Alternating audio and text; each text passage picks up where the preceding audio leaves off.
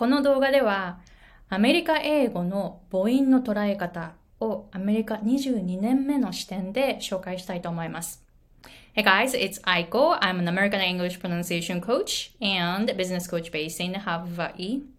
えー、本題に入る前に、えー、皆さんが英語環境で働いていて、英語上級者の皆さんがそこからさらに上に行くための発音のポイントというのを発音グループコーチングで教えています。このグループコーチングは120日間のプログラムでアメリカ在住者の方、また日本で英語環境で仕事をしている方など、すごくこうハイレベルな方が受けに来るグループコーチングです。もし真剣に英語の発音を大人になってからしっかりと身につけたいという方は、ぜひ概要欄の方からチェックしてくださいね。そして私のコーチングがどういうものかというのをまずはお試しで、えー、チェックしてみたいという方のために無料のワークショップ動画を用意しています。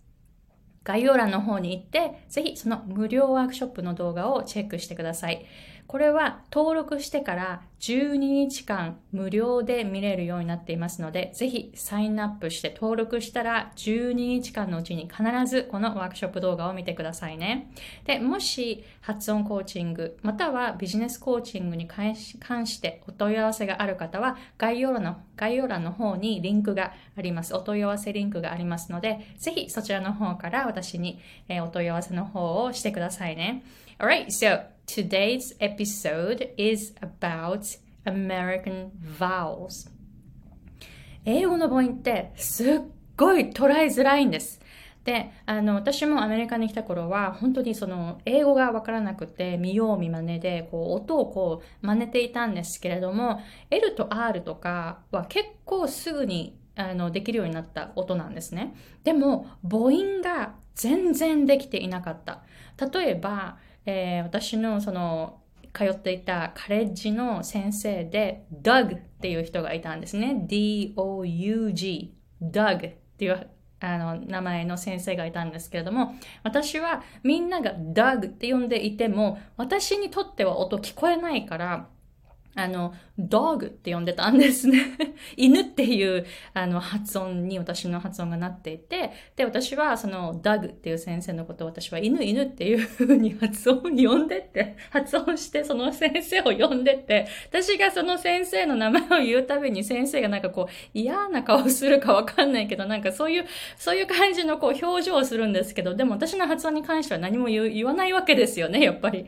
で、あの、友達が結構本音を言ってくれる友達が周りに多くって、で、周りの友達が、あいこあいこ違うよ。な、dog, it's dog っていう風に、なんかこう一生懸命教えてくれるんですよね、単語を。でも、聞こえないんですよ、音が。いや、私そういう風に発音してるしっていう風に思うんです。だから何を訴えてるのかがわからないんですよね。で、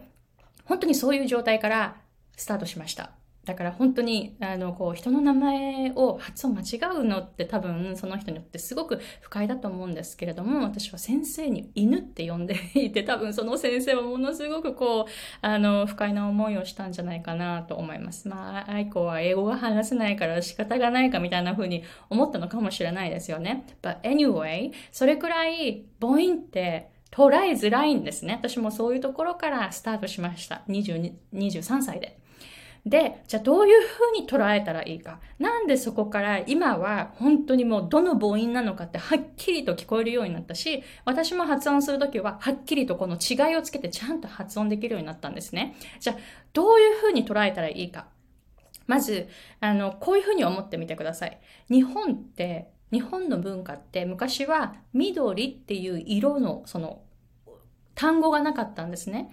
なぜなら、そのこう自然がこう、こうすごくこう木が茂っていて、で、森がすごくこう、わーってあって、それを表現する時私たちは青々って、青っていう単語を使いますよね。青々とした自然って言いますよね。じゃあ、野菜はあの、この緑のこの野菜とかって、青野菜って言いませんか？青くないですよね。緑ですよね。でも、その日本の昔のその色の観点で言うと、その緑っていう単語がなかったんです。だから緑っていう単語っていうか、その緑っていうコンセプトは結構この近代に入って、結構新しいあのコンセプトになるんですね。もともとその青、あの、緑も青として分類していた。でも青、青はいろんな色があったんでしょうね。藍色とか群青色とか。なんかそういうふうに青のその区別はたくさんあったけれども、緑という区別がなかった。英語の母音もこんな感じです。でも私たちは今はあの緑という色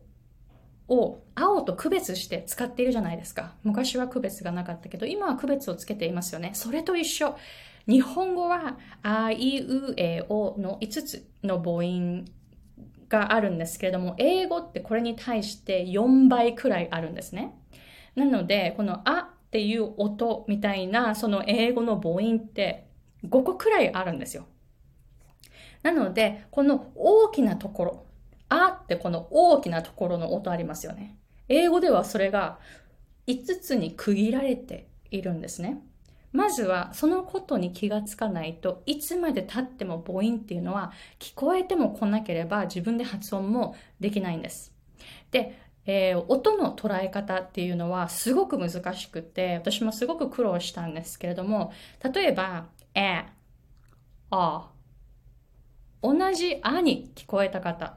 まだまだその日本語のこの大きなところにいるんですね。で、私はこの日本語の大きなところにはいないで、今ちっちゃなアメリカ英語のちっちゃなその母音のカテゴリーでいろいろこう分けて、えー、聞くことができるんですけれども、その二つの音が違うんだよって思いながら聞いて、違うんだよっていうふうに思いながらこう発音しないといけない。意識が向いていないといつまで経ってもこの音っていうのは変わらないです。特にアメリカ英語っていうのは日本語のあっていう音と日本語のおっていう音がないんですね。もちろん、おうとかありますよ。あいもありますよ。でも、あ、